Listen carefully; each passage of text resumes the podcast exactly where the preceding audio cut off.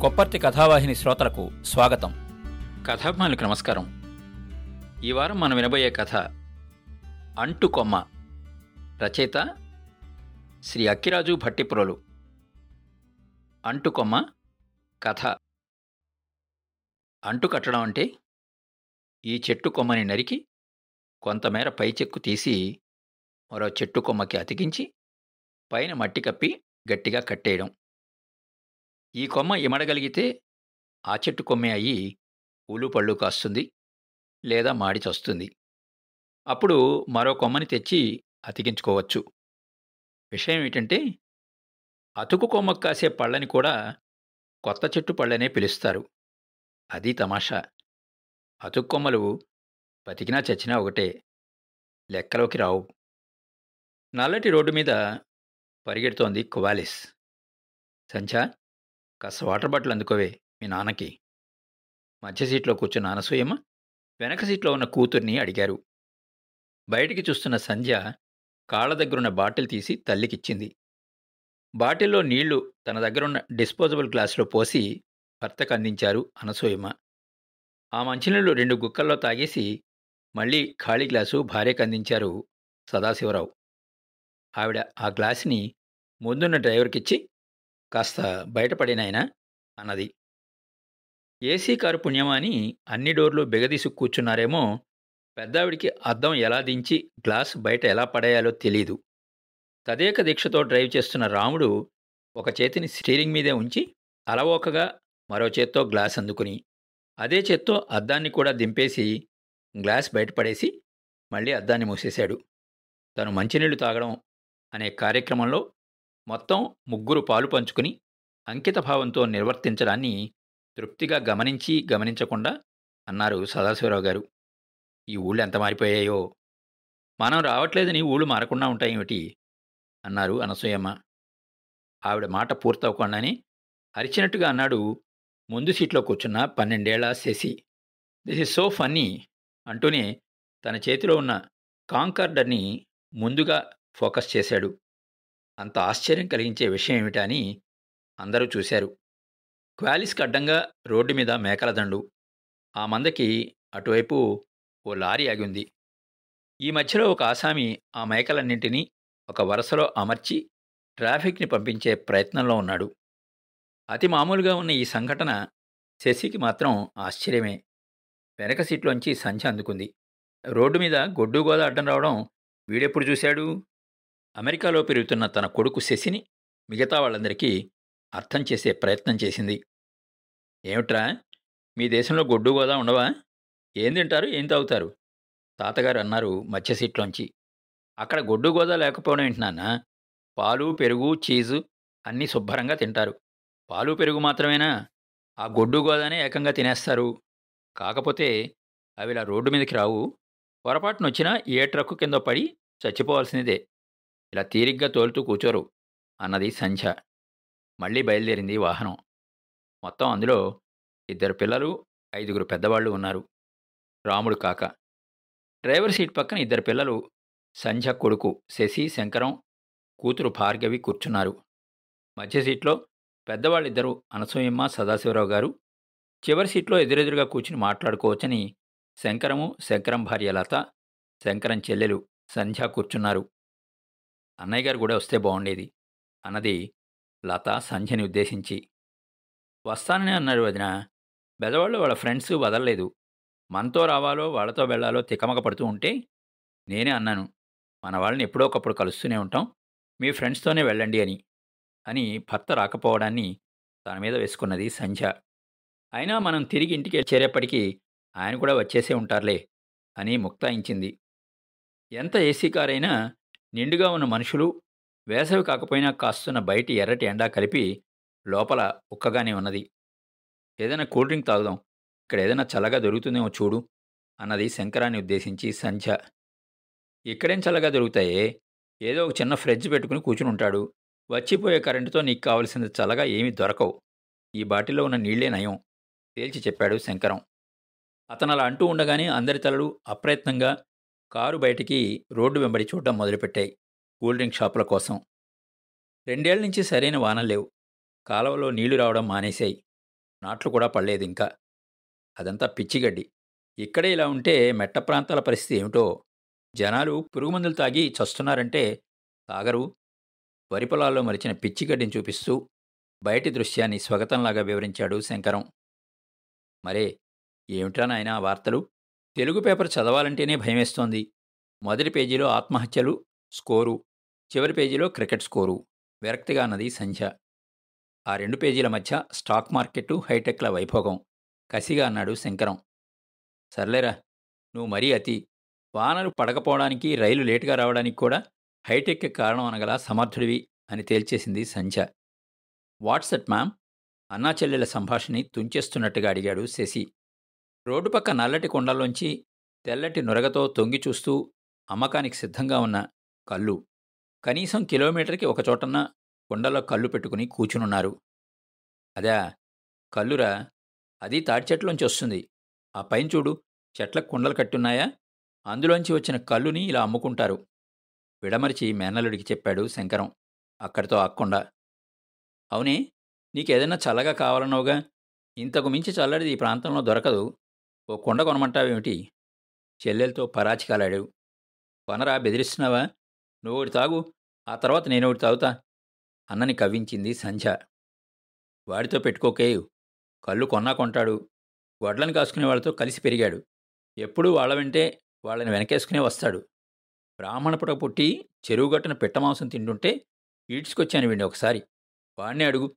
తండ్రి మధ్యలో ప్రవేశిస్తూ అన్నాడు. సంధ్య గతుక్కుమన్నది. తన భర్త కొడుకు శుభ్రంగా బీఫు పోర్కు అన్నీ తింటారని తెలిస్తే ఏమనుకుంటారో అని భయపడింది. తను కూడా కళ్ళు కాకపోయినా చక్కగా వైన్ తాగగలదు అని తెలిస్తే వీళ్ళు ఎలా రియాక్ట్ అవుతారో? విట్టమాంసం కర్మ కళ్ళు కూడా గొప్పగానే ఉంటుంది. మా క్లాసులో త్రిమూర్తులుగాడి అని ఉండేవాడు. వాడెప్పుడు ఏ తాటి చెట్టుకి ఎన్ని కొండలున్నాయో చూస్తూ ఉండేవాడు. వాడికి భలే లెక్క ఉండేదిలే ఒక్కోసారి వెంటనే కుండని దించకపోతే కుండ నిండి ఒక్కొక్క చుక్క కింద పడుతూ ఉండేది. అది ఆగి ఆగి పడుతుంది. వీడు భలే కనిపెట్టేవాడు. చెట్టు కింద నుంచుని పైకి చూస్తూ ఉండేవాడు. రెండు నిమిషాలకు చుక్క పడేది.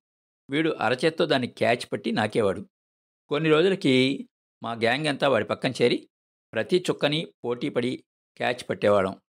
బ్రష్ కళ్ళు ఎంత తీయగా ఉంటుందనుకున్నావు? చిన్నతనాన్ని గుర్తు చేసుకుంటూ అన్నాడు శంకరం. నాకు తెలియని వ్యధవేషాలు ఇంకా ఎన్నేసేవరా?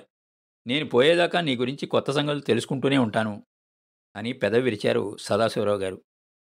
చిచి కళ్ళు తాగేవా డాడీ. అన్నది అంతసేపు మౌనంగా ఉన్న శంకరం కూతురు భార్గవి. పిల్లల ముందు ఇలాంటివి మాట్లాడకండి. మందలించింది భార్య లత. మళ్ళీ వెలక్కాయ గొంతులో పడింది సంజయ్కి మందు మాంసం గురించిన విషయాలు పిల్లల ముందు మాట్లాడడం తప్పు అనుకునే ఈ కుటుంబంలోంచి వచ్చిన తాను ఎంత దూరం ప్రయాణించానా అని అనుకున్నది. అయినా అన్నగాని తానుగాని ఏనాడు అంత చాదస్తంగా పెరగలేదులే అని అనుకుని సమాధానపడింది. దాన్ని నాగలింటారు. దుక్కి దున్నుతారు దాంతో శశికి చెప్తోంది భార్గవి. రోడ్డు పక్క పొలంలో ఒక నాగలి జోడెడ్లు వాటిని అదుపు చేస్తున్న రైతు. అతని చేతిలో ఓ చిన్న ముళ్ళుకర్ర. ఇంకా నాగళ్ళున్నాయా? ఈ పాటికి ట్రాక్టర్లు మింగేసి ఉంటాయనుకున్నాను అన్నది సంధ్య. నాగళ్ళు ఇంకా ఉన్నాయి కొద్దో గొప్పో. ఎడ్లబళ్ళు మాత్రం చాలా తగ్గిపోయాయి అన్నాడు శంకరం. గుర్తుందిరా? చట్రాన్ని పిడకల్లో కాల్చి బండి చక్రానికి బిగించేవాళ్ళు. ఎర్రగా కాలిన చట్రం చక్రానికి తగలగాని మంటలు లేచేవి. వడ్డావాళ్ళ పిల్లలు గబగబా బకెట్లతో నీళ్ళని చెంబులతో ఆ చట్రం చుట్టూ పోస్తూ మంటల్ని ఆర్పేవాళ్ళు. ఎక్కడో పడిన చిన్నప్పటి పల్లె జ్ఞాపకాల్ని తిరగతోడుకుంటూ అన్నది సంధ్య. చెల్లెలి వంక చూశాడు శంకరం. ఎడమ చేతి మణికట్టు మీద మచ్చ కనపడింది. సన్నటి అమెరికన్ బ్రాండ్ వాచి కింద నుంచి. తన పక్క తొక్కుడు సైకిల్ మించి కిందపడి చేతిగాజులు పగిలి గుచ్చుకున్నప్పుడు పడింది ఆ ఘాటు. ఎక్కడో అమెరికా వెళ్ళిపోయిన అమెరికా సంచిలోంచి తనకి తెలిసిన చెల్లెల్ని చూసుకున్నాడు. ఇంకా ఎంత దూరం రా? బయటి చూస్తూ అడిగింది తల్లి. వడ్లమన్నాడు రావడానికి ఇంకో అరగంట అక్కడి నుంచి ఇంకో పావుగంట గురివిందగుంటకి లెక్క వేసి చెప్పాడు శంకరం. గురివిందగుంట అనసూయమ్మ గారి పుట్టిల్లు. ఆవిడ చిన్నతనం అంతా అక్కడే గడిచింది. శంకరం సంధ్యలకు కూడా అమ్మమ్మగారి ఊరు ఆటవిడుపు చిన్నతనంలో. ఎండాకాలం సెలవుల కోసం ఎదురుచూస్తూ ఉండేవాళ్ళు అమ్మమ్మ దగ్గరికి వెళ్ళడానికి. విమానం దిగుతూనే అన్నది సంధ్య. ఒరే ఈసారి ఏమైనా సరే గురివిందగుంట వెళ్ళి తీరాల్సిందే అని. అక్కడే ఉందే ఊరు ఊరే లేకుండా పోయింది. మనకి సంబంధించింది ఏమీ లేదు. మనకి సంబంధించిన వాళ్ళు కూడా ఎవరూ లేరు అన్నాడు శంకరం. ఏ ఉన్నా లేకపోయినా ఆ ఊరు వెళ్ళాల్సిందే అని తీర్మానించింది సంధ్య. నిజానికి కావాలని భర్తని ఈ ప్రోగ్రాం నుంచి తప్పించింది సంధ్య. ఆ ఊరిని చూసి ఎంతో ఉద్వేగానికి లోనవుతుంది తల్లి అని ఆమెకి తెలుసు. అల్లుడి ముందు అనవసరపు భేషజాలతో పూర్తిగా ఆ ఆనందాన్ని అనుభవించలేదేమో అని సంధ్య భయం. అమ్మగారు కొత్త ఆంజనేయస్వామి గుడి. రాముడు రాబోతున్న గుడిని చూపించి చక్కటి రంగులతో చుట్టూతా ప్రహరీ గోడతో ఉన్న మంచి గుడిని చూపించాడు. అప్రయత్నంగా సంధ్య లతలు కళ్ళకద్దుకున్నారు. కొద్దిగా ముందుకెళ్ళగా కూలిపోవడానికి సిద్ధంగా ఉన్న ఒక చిన్నబడి మండల ప్రాథమిక పాఠశాల తడుముకుంటూ చదివింది సంధ్య. దాని పక్కనే గ్రామ పంచాయతీ కార్యాలయం అదే స్థితిలో. ఆ ఊరు దాటి కొంచెం దూరం వెళ్ళాక సంధ్య చూడవే వంద అడుగుల వినాయకుడి విగ్రహం కిందటి సంవత్సరమే పెట్టారు. రోడ్డు పక్కనే అంతెత్తున బ్రహ్మాండమైన విగ్రహం సంధ్య ఈసారి కళ్ళకద్దుకోలేదు. అనుమానంగా చూస్తూ వానం లేవు అంతా దరిద్రం అన్నావు కదరా ఇన్ని కొత్త గుళ్ళేమిట్రా అన్నది. దరిద్రం మనిషికి గాని దేవుడికి కాదుగా? వైరాగ్యంగా అన్నాడు శంకరం. అమ్మగారు వచ్చే ఊరు చూడండి కొంచెం పెద్దదే ఊరు. రెండు సాయిబాబా గుళ్ళు ఈ మధ్య కట్టారు అన్నాడు రాముడు. రెండు? రెండు సాయిబాబావేనా అనుమానంగా అన్నది సంధ్య. ఆహా రెండూ షిర్డీ సాయిబే. కాకపోతే ఒకటి కమ్మ సాయిబాబా ఒకటి కాపు సాయిబాబా అంటూ విరగబడినవాడు శంకరం. అవునాన్న బ్రాహ్మణ రామాలయం ఏమైంది? నవ్వాపుకుంటూ తండ్రిని రెచ్చగొడుతున్నట్లుగా అడిగాడు శంకరం. విననట్టుగా నటించి తల తిప్పుకున్నాడు తండ్రి. భగవంతుడా నీకే గతి పట్టింది? పైపైన చెంపలు వేసుకుంటూ బయటికి అన్నది సంధ్య. ఎవరి ఆలోచనలోకి వాళ్ళు వెళ్ళిపోయారు. కొంతసేపు మౌనంగా గడిచింది. వడ్లమన్నాడు వచ్చేశాం అని రాముడు డిక్లేర్ చేసేదాకా. ఇక్కడ అర్ధరాత్రులు దిగేవాళ్ళం. వానల్లో అయితే మోకాల్లోతు బురదలో వెళ్ళాల్సిందే. చచ్చేవాళ్ళం. అందరికీ తెలిసిన సంగతే చెప్తున్నారు అనసూయమ్మగారు ఆ గొంతులో కొత్తగా వచ్చిన ఉత్సాహాన్ని అందరూ గమనించారు. బహుశా ఇక్కడి నుంచే ఆవిడ జ్ఞాపకాలు ప్రారంభమవుతాయి కావును. వ్యాన్ మెయిన్ రోడ్డు విడిచి గురివిందగుంట దారి పట్టింది. అది కూడా తార్ రోడ్డే. చిన్నదిగా గుంతలతో ఉన్నది. ఇక్కడ మా చంద్రంబాబాయ్ తల పగలగొట్టారు. కాలవతల దగ్గర గొడవ జరిగింది. బతుకుతాడని అనుకోలేదు. మా మామయ్య గారు రెండో అమ్మాయిని ఈ ఊరే ఇచ్చారు. ఇప్పుడు ఏమైపోయారో? ఇక్కడ ఒక మోగాడు ఉండేవాడు. వాడికి అప్పుడప్పుడు పిచ్చి కూడా పడుతూ ఉండేది. మగవాళ్ళు పెద్దవాళ్ళు కూడా భయపడేవాళ్ళు. రాత్రిళ్ళు ఒంటరిగా రావడానికి. ఈ దారిలో వాడికి పిచ్చి ముదిరినప్పుడల్లా. ఇక్కడ డాబా ఉండాలి. అప్పట్లో అదొక్కడే ఇక్కడ. కోమట్లది ఆ ఇల్లు. గుర్తొచ్చినవి గుర్తొచ్చినట్లుగా ఆవిడ చెప్తూనే ఉన్నది. అవన్నీ ఏదో చరిత్రలోకి ఎక్కాల్సిన సంఘటనలాగా చెప్తున్న ఆవిడని ఎవరూ వారించలేదు. ఆశ్చర్యంగా అవన్నీ అందరికీ ఆసక్తికరంగా ఉన్నాయి. అలా సాగుతూ ఉండగానే గురివిందగుంట వచ్చేసింది. పక్కగా చెట్టు కిందకి తీసి ఆపేశాడు రాముడు. మెల్లగా అందరూ దిగారు. తన చిన్న పర్స్ తీసుకుని దిగారు అనసూయమ్మ గారు. తన ఊరు. తాను చిన్నపిల్లలాగా పరుగులెట్టి అల్లరి చేసిన ఊరు. ఆయాసంతో నడవలేమోనని భయంతో ఇన్హేలర్ని చిన్న పర్సులో పెట్టుకుని దిగింది. ఏమిట్రా? ఇదేనా మన వీధి? ఇళ్ళేలేవేమిట్రా అన్నది శంకరాన్ని ఉద్దేశించి. ఇక్కడెవరూ ఉండట్లేదటమ్మా. ఉన్న కొంతమంది కూడా వడ్లమన్నాడు వైపుకి కదిలారు. ఎందుకో తెలీదు జవాబిచ్చాడు శంకరం. నడుస్తున్న అనసూయమ ఆగిపోయారు. ఇదే ఇక్కడే మన ఇల్లు ఉండేది మట్టిల్లు. పెద్ద వసారా. గుర్తుపట్టలేకపోయిన ఒక్క నిమిషం. ఓ గొడ్లసావిడిని చూపిస్తూ అన్నది. శశి మీ అమ్మ పుట్టింది ఇక్కడే. గొడ్లసావిడి చూపిస్తూ చెప్పాడు శంకరం. తనెక్కడ పుట్టాడో అడగరా మావయ్యని. తిప్పికొట్టింది సంధ్య. శశి ఇద్దరి మాటలు వినకుండా శ్రద్ధగా కాంకార్డర్లో అన్నీ రికార్డింగ్ చేసుకుంటున్నాడు. ఎదురుగా మా పెదనాన్నగారి పెంకుటిల్లు ఉండాలి వాళ్ళు మేము ఇక్కడ నడివీధిలో నులకమంచాలు వేసుకుని పడుకునేవాళ్ళం ఆరుబయట. సగం కూలిన ప్రహరీ గోడను చూపిస్తూ అన్నారు అనసూయమ్మ గారు. ఈలోగా ఆగిన వ్యాన్ని పట్నం మనుషుల్ని చూసి కొందరు ఊళ్ళో వాళ్ళు వచ్చి చేరారు. ఎవరు ఏమిటి అని ఆరా తీశారు. అందులో ఒకరిద్దరు పెద్దవాళ్ళు అనసూయమ్మ గారిని గుర్తుపట్టారు లేదా గుర్తించారు ఎవరి తాలూకానో. అర నిమిషంలో వాళ్ళ మధ్య కలిసిపోయారు అనసూయమ్మ గారు. ఎక్కడెక్కడివో పేర్లు వాళ్ళెక్కడా వీళ్ళెక్కడా అయ్యో ఆయన పోయారా? ఈవిడిది ఇప్పుడు ఏ ఊరు? ఇలా మాటలు సాగిపోతున్నాయి. ఎందుకులేమ్మా? ఈ ఊరే కాదు.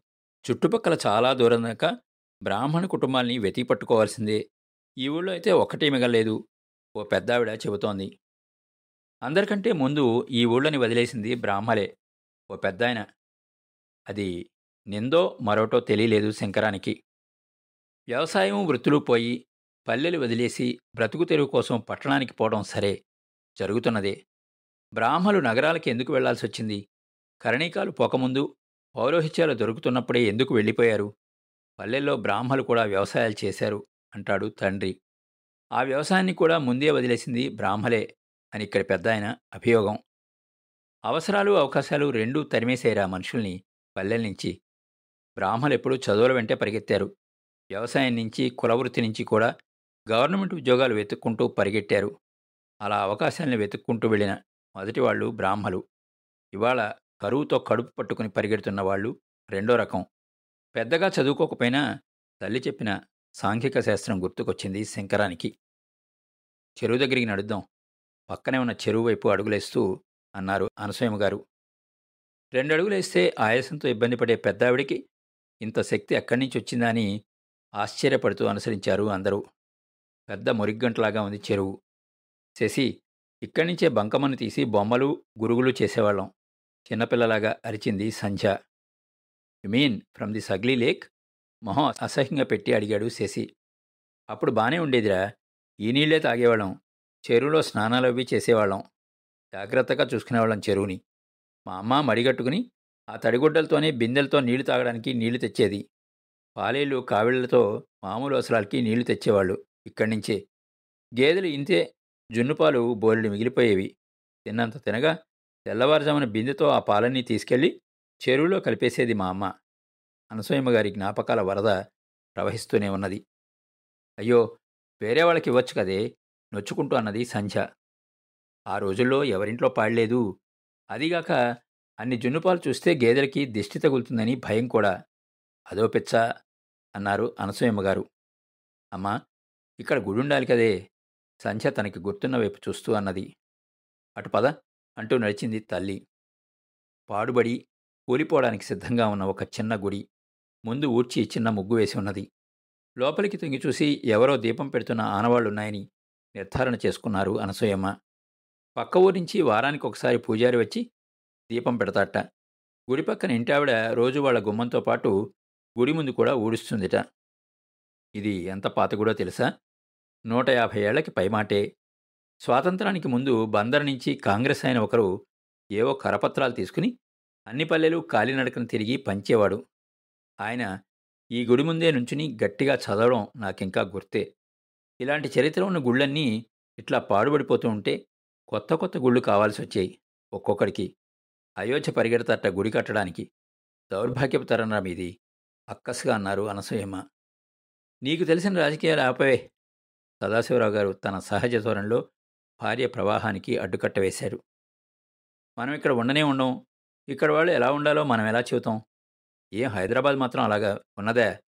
ఒకప్పుడు హైదరాబాదు అని ఒక బొమ్మలో చెప్పాలంటే అందమైన చార్మినార్ బొమ్మను వేసి చూపించేవాళ్ళం. ఇప్పుడు హైటెక్ సిటీ బొమ్మ చార్మినార్ని చెరిపేసింది. రెండింటికి సంబంధం ఉందో లేదో గాని తనకి తోచింది చెప్పాడు శంకరం. సరే ఇక బయలుదేరదామా?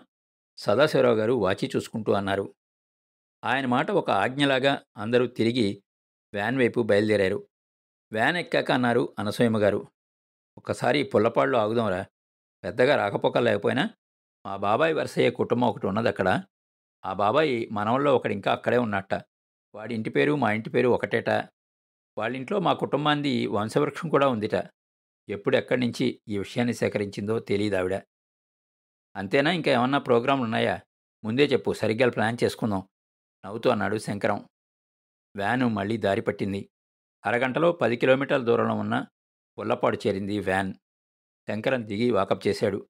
ఇంటి పేరు చెప్పి బ్రాహ్మణ ఇల్లు అని అడిగిన వెంటనే వచ్చింది సమాధానం. ఐదు నిమిషాల్లో వ్యాన్ ఒక పాత మట్టి ఇంటి ముందు ఆగింది. అందరూ దిగారు. పెద్ద మనిషిలాగా సదాశివరావు గారు ముందుగా ఇంట్లోకి నడిచి పరిచయం చేసుకున్నారు. ఇంట్లో వాళ్ళు హడావిడిగా మంచాలు కుర్చీలు వాల్చి వచ్చిన వాళ్ళని కూర్చోబెట్టారు. మొత్తానికి అనసూయమ్మ గారి బాబాయ్ వరస పెద్ద ఆయన పోగా ఆయన మనవల్లో ఒకడైన విశ్వం ఆ ఇంటిని అంటిపెట్టుకుని ఉన్నాడని తెలిసింది. వాళ్ళ అమ్మా నాన్న కూడా హైదరాబాదులో వాళ్ళ అన్నయ్య దగ్గర ఉంటున్నారట. మీ నాన్న తాత మా తాత అన్నదమ్ముల వరుస. మరీ దూరపు చుట్టలకి కాదు అనసూయమ్మ గారు చెబుతున్నారు. మర్యాదలు అవి అయ్యాక మొత్తానికి ఇద్దరికీ తెలిసిన బంధువుల పేర్లు ఊర్లు కబుర్లు దొరికించుకున్నారు. ఆ సంభాషణని తుంచలేక పాలు పంచుకోలేక ఇబ్బంది పడ్డాడు శంకరం సంధ్య లత. మీ దగ్గర వంశవృక్షం ఉంది కదా? మీరు మాట్లాడుతూ ఉంటే మేము ఒకసారి చూస్తాం. శంకరం మర్యాదగా అడిగాడు. అవునవును ఆ సంగతి మర్చిపోయాను అన్నారు అనసూయమ్మ గారు. లోపల ఉన్న భార్యని పిలిచి వంశవృక్షం తెప్పించాడు విశ్వం. ఒక పెద్ద కాగితాన్ని చుట్టలాగా చుట్టి ఉంచారు. దాన్ని జాగ్రత్తగా విప్పదీసి చూపించారు. అది కంప్యూటర్లో ప్రింట్ చేసింది అని తెలుస్తోంది.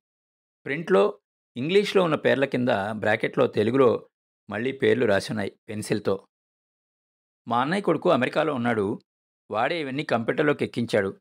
పెద్దవాళ్ళంతా చదవలేకపోతున్నారని తెలుగులో నేనే రాశాను అని వివరించాడు విశ్వం. సదాశివరావు గారు అనసూయమ్మ గారు శ్రద్ధగా చూడడం మొదలుపెట్టారు. విశ్వం గారు ఆయనకు తెలిసిన కుటుంబం గురించి చెప్తున్నాడు. ఇదిగో ఇది ఒక పెద్ద కుదురు. మళ్ళీ ఈయన ఆ రోజుల్లోనే లండన్ వెళ్ళొచ్చట వీళ్ళ పిల్లల్లో ఒక ఆయన వైజాగ్ షిప్యార్డ్లో ఉన్నట్ట ఇలా సంభాషణ సాగిపోతోంది. అనసూయమ్మ తన తండ్రి పేరు వెతికి పట్టుకున్నారు. తన తండ్రి పేరు తాత పేరు చూసి అలా పైకి మరో నాలుగు తరాల దాకా ఉన్న బంధాల్ని చూసుకున్నది. ఓ పేరు పక్కనే ఈ గీ కా అని బ్రాకెట్లో పెట్టి ఉన్నది ఆ కొమ్మ అక్కడితో ఆగిపోయి ఉంది. ఈ గీ కా అంటే ఏమిటి? అని అడిగాడు శంకరం. Died without marriage. పెళ్ళి కాకుండానే చనిపోయారు అని అర్థం. వివరించాడు విశ్వం. ఆ మాట వినగానే ఆసక్తిగా మరోసారి చూశారు అనసూయమ్మ. ఊ కా ఈ అంటే ఈసారి అనసూయమ్మ గారు అడిగారు. No male child. మగపిల్లలు లేరు అని అర్థం చెప్పాడు విశ్వం. శంకరానికి అర్థమైంది. వంశవృక్షంలోకి తొంగి చూశాడు. అనసూయమ్మ గారి చెయ్యి ఆవిడ తండ్రి పేరు మీద కదులుతోంది. ఆ పేరు పక్కన ఊ కా ఈ అని బ్రాకెట్లో ఉంది. ఆవిడ తండ్రి పేరుతో కొమ్మ ఆగిపోయింది. మిగతా కొమ్మలు శాఖోపశాఖలుగా విస్తరించి ఉంటే ఇది బోడిగా విరిగిపోయి ఉన్నది. తన తండ్రి పేరు దగ్గర. పిల్లలు లేకపోయినా పిల్లలు లేకుండానే పోయినా మగపిల్లలు లేకపోయినా కొమ్మ ముందుకు పోదు. అతడికి అంటుకొమ్మలు గుర్తొచ్చాయి. ఈ చెట్టు కొమ్మని నరికి కొంతమేర పై చెక్కు తీసి మరో చెట్టు కొమ్మకు అతికించి పైన మట్టి కప్పి గట్టిగా కట్టేసేవాళ్ళు. ఈ కొమ్మ ఇమడగలిగితే ఆ చెట్టు కొమ్మే అయి పూలు పళ్ళు కాస్తుంది లేదా మాడిచొస్తుంది అప్పుడు మరో కొమ్మని తెచ్చి అతికించేవాళ్ళు. విషయం ఏమిటంటే అతుకు కొమ్మకు కాసే పళ్ళని కూడా కొత్త చెట్టు పళ్ళనే పిలిచేవాళ్ళు. అది తమాషా. అతుకు కొమ్మలు బతికినా చచ్చినా ఒకటే లెక్కలోకి రావు. నలుగురం అక్కా చెల్లెళ్ళం. ఒక్కళ్ళమైనా మగపిల్లాడిగా పుట్టలేకపోయాం అనేశారు అనసూయమ్మ. వై? అని అడిగాడు శశి. అందరూ ఒకళ్ళ మొహాలు ఒకళ్ళు చూసుకున్నారు. సమాధానం ఎవరూ చెప్పలేదు. ఏం చెప్పాలి అని. రోల్ అంటే ఇదేరా. శశికి చూపిస్తూ చెప్పింది సంధ్య వాతావరణాన్ని తేలిక చేయడానికి సంభాషణ మార్చడానికి. మరో అరగంట తర్వాత అందరూ లేచారు. నువ్వు మా ఆడపడుచు అమ్మా అంటూ జాకెట్ గుడ్డ పెట్టి బొట్టు పెట్టారు పెద్దావిడికి. ఆడవాళ్ళందరూ బొట్లు పెట్టించుకుని సెలవు తీసుకున్నారు. ఆ వంశవృక్షం కాపీ ఒకటిస్తారా తర్వాత పంపించినా సరే అని అడిగాడు శంకరం. నా దగ్గర ఇంకా రెండు కాపీలు ఉన్నాయిలేండి. ఫ్లాపీలో కూడా ఉంది. హైదరాబాద్లో ఎన్ని కావాలన్నా ప్రింట్ తీసుకోవచ్చు అంటూ అప్పటిదాకా చూసిన వంశవృక్షాన్ని చుట్ట చుట్టి శంకరానికి ఇచ్చేశాడు Vishwam. Can you make me a copy of that తనకు ఒక కాపీ విడిగా కావాలని అడిగాడు శంకరాన్ని శశి. నువ్వేం చేసుకుంటారా దీన్ని? సరే పెదవాళ్ళ జిరాక్స్ తీయించిస్తానులే. హామీ ఇచ్చాడు శంకరం. అంతా మళ్ళీ వ్యాన్ ఎక్కారు. ఏదో అనబోయిన సదాశివరావు గారు భార్య ముఖం చూసి ఆగిపోయారు. వ్యాను విజయవాడ వైపు పరుగు తీసింది. కొత్తగా ఎక్కిన పాత జ్ఞాపకాల బరువుని కూడా మోస్తూ శశి పొద్దునే ఏం చేస్తున్నావురా? స్నానం చేయి. దుర్గగుడికి వెళ్దామని చెప్పానా? అమెరికా నుంచి దిగినప్పటి నుంచి మళ్ళీ విమానం ఎక్కేదాకా ప్రతి రోజుని జాగ్రత్తగా ప్లాన్ చేసిన సంధ్య ఏది పూర్తి చేయలేకపోతానో అని ఆత్రంగా ఉన్నది. Hang on mom just a second. తన పనిలోంచి తలెత్తకుండానే అన్నాడు శశి. ఏం చేస్తున్నాడని తొంగి చూసింది సంధ్య. శంకరం ఇచ్చిన వంశవృక్షాన్ని ముందేసుకుని రంగురంగు స్కెచ్ పెన్లతో కూర్చుని ఉన్నాడు. అనసూయమ్మ గారి తండ్రి నుంచి నాలుగు నీలం గీతల కిందకి గీసి అమ్మమ్మని అడిగి తెలుసుకున్న ఆవిడ అక్కాచెల్లెళ్ళ పేర్లు రాసేసి మళ్ళీ అనసూయమ్మ గారి నుంచి ఓ ఎర్రగీత గీసి శంకరం అని నీలం గీత గీసి సంధ్య అని రాశాడు. మళ్ళీ ఓ ఎర్రగీత సంధ్య నుంచి ఒక నీలం గీత శంకర నుంచి విన్నారు కదండి? అక్కిరాజు పట్టిప్రోలు గారు రాసిన అంటుకొమ్మ కథ. మరో మంచి కథతో మళ్ళీ వచ్చేవారం కలుద్దాం. అందాక సెలవు. మీ కొప్పర్తి రాంబాబు విశ్రాంతి ఉద్యోగి ఇండియన్ బ్యాంక్ విజయవాడ. మా షో మీకు నచ్చినట్టయితే యాపిల్ పాడ్కాస్ట్ గూగుల్ పాడ్కాస్ట్ మరియు స్పాటిఫైలో కానీ సబ్స్క్రైబ్ చేసి నోటిఫికేషన్ ఆన్ చేసుకోండి. నెక్స్ట్ ఎపిసోడ్ రిలీజ్ అయినప్పుడు మీకు అప్డేట్ వస్తుంది.